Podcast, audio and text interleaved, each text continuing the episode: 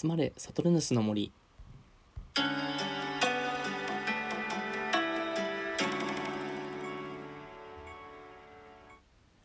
集まれサトルヌスの森。第7回スタートです、えー突然ですが皆さんは音楽配信サービスどこのものを使ってますか？どこのものっていうか何を使ってますか、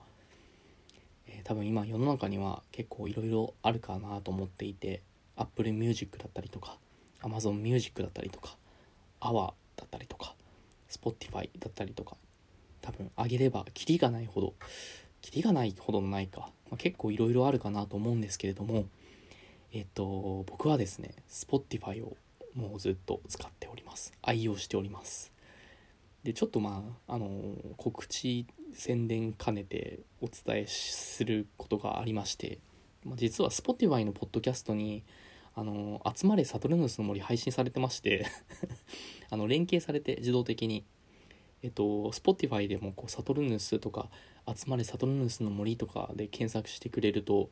多分出てくるあのヤンヤンつけ棒が出てくると思うので マニアなそんなマニア Spotify で聞くほどマニアな客あのユーザーリスナーさんいないと思うので、まあ、言っても意味ないかなと思うんですけどまあなんか見つけたらあっと思っていただけると嬉しいかなと思ってます。でなんで僕 Spotify 好きかなっていう話なんですがあのリスあのリレコメンド力？Spotify のリコメンド力すごくないですか、ま、使ってる人ならわかるかなと思うんですけどあの力すごいです。あの的確に僕に合ったアーティスト僕が好きなアーティストを的確に紹介してくれるんで助かってますね。あのたあとあのプレイリストを作ってくれるんですよ勝手に。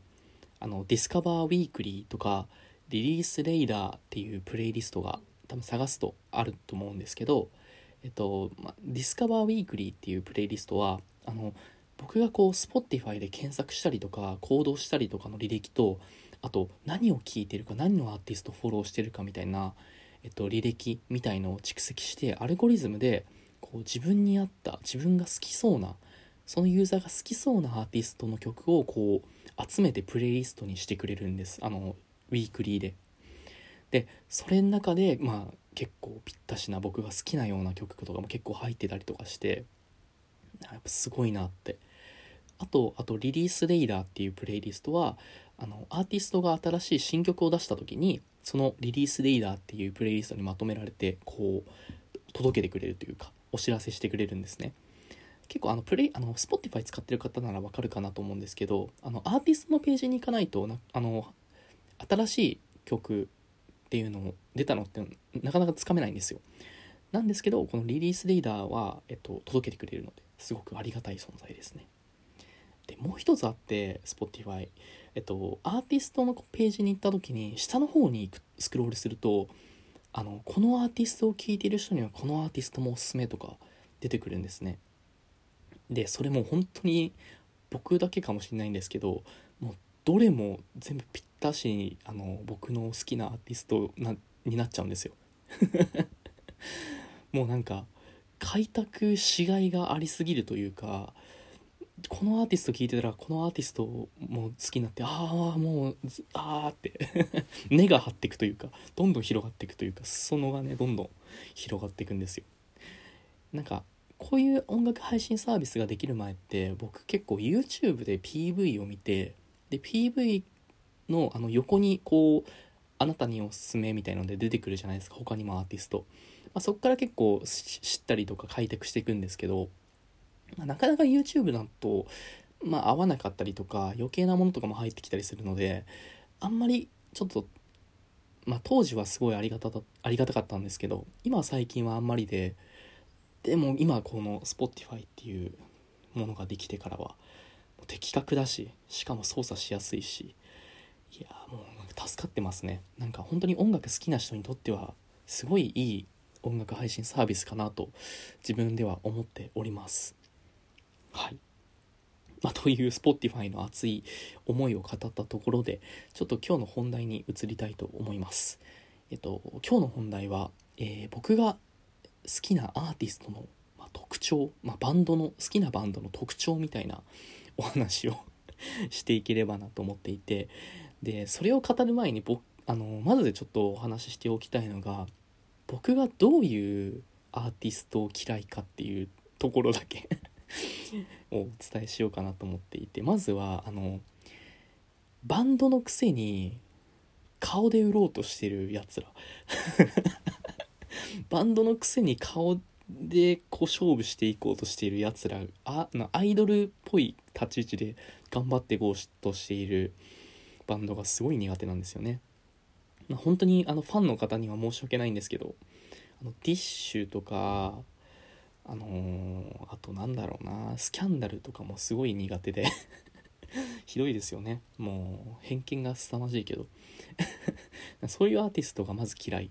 ていうのとあとバンドのくせにすっげえめめしい歌歌うバンド、まあ、それは本当ガールズバンドボーイズバンド問わずでなんかなんなん恋愛の曲ばっか歌ってで恋愛の曲でもいいんですよ別に。あの好きな曲もあったりするんですけどそれがもうストレートすぎるというかあの今でも君のことをとかあの頃が忘れられないとかそういう曲を歌うバンドがすごい苦手です。っていうのがまず前提としてありまして。で僕が今、あのー、好きになる、まあ、基準というかどういうところだけ好きになるっていうポイントがあるんですけれども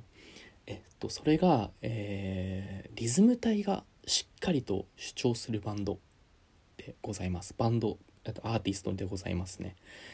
なんかこう何て言うんですかね。うんとまあ、ポップスとかだとあんまり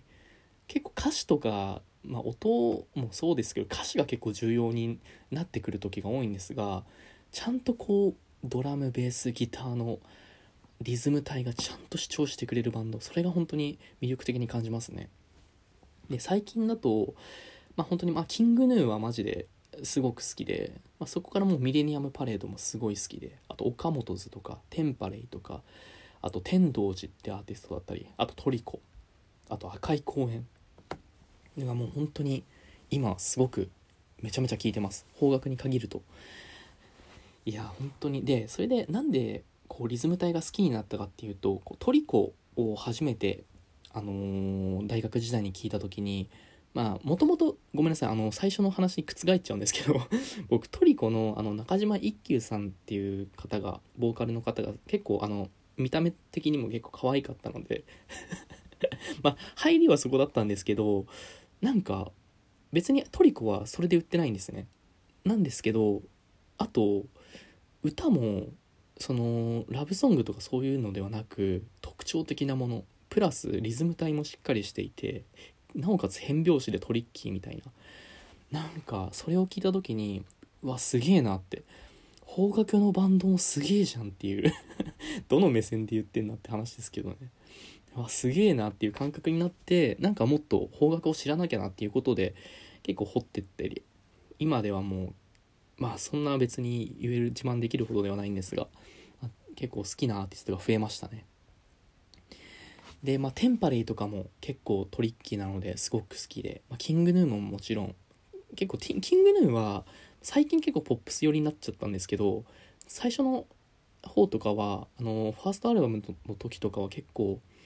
好きでしたね。あの東京ランデブーとか、あなたは蜃気楼とかすごく好きでした僕。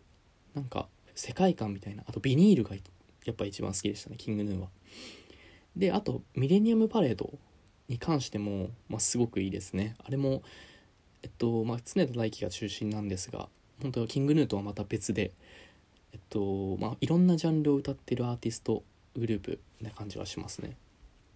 でどれもこれもこうちゃんとギターとベースとドラムがちゃんと音を主張してくれる。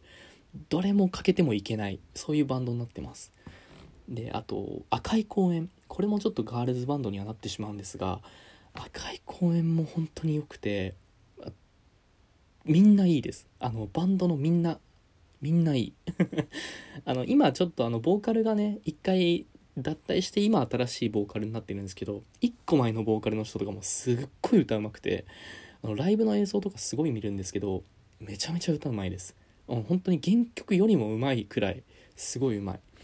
でプラスあと角舞沙さんっていう去年ちょっとねあの亡くなってしまわれた方なんですけれどもあのその角舞沙さんっていうのが、えっと、ギターで、えっと、全曲作曲と作詞をしている方なんですけどその人の作る歌詞と歌っていうのがもうどれもこれも、ま、唯一無二というかどのアーティストにもない、えっと、曲調だったり、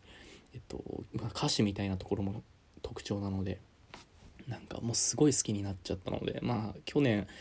亡くなられて結構悲しくなりました。あのー、これからっていう時でもバンドもこれからっていう時でもあったしまだお若いっていうのもあったしもう角舞ささんの作る曲がもうこれからは聴けないんだって思うとすごく悲しくなってで赤い公園に「更新」っていう曲があるんですけどちょっとそれ聞いてちょっとうるってきちゃったりしちゃいましたね。なんかああもう聴けないんだいい曲だなでもこうもうこういうの聴けないんだっていう風にね考えちゃいましたね。はい。えー、っ と何の話でしたっけ？こう そうまあ、リズム体がねまあ結論から言うと、まあ、リズム体がちゃんと主張してくれるアーティスト。僕はそういうアーティストが大好きです。洋楽も邦楽も問わずそういうアーティストが大好きです。顔で売らない。えー、めめしい曲を歌わない。そういったアーティストですね。はい。まあいいんですけどね。なんか僕は、僕が苦手なだけなんです、そういうアーティストは。まあ、好きな方は絶対いると思うんで、あの、ファンの人は本当ごめんなさいって感じなんですけど。はい。というわけで今回は、えっと、僕が好きなアーティストの、まあ、特徴というか、えっと、ご紹介をさせていただきました。皆さんもそういった特徴、こういうアーティストが好きみたいのありますでしょうか？はい。では、サトル集まれサトルンズの森第7回これで終わりますまた次回もご視聴お願いします。ありがとうございます。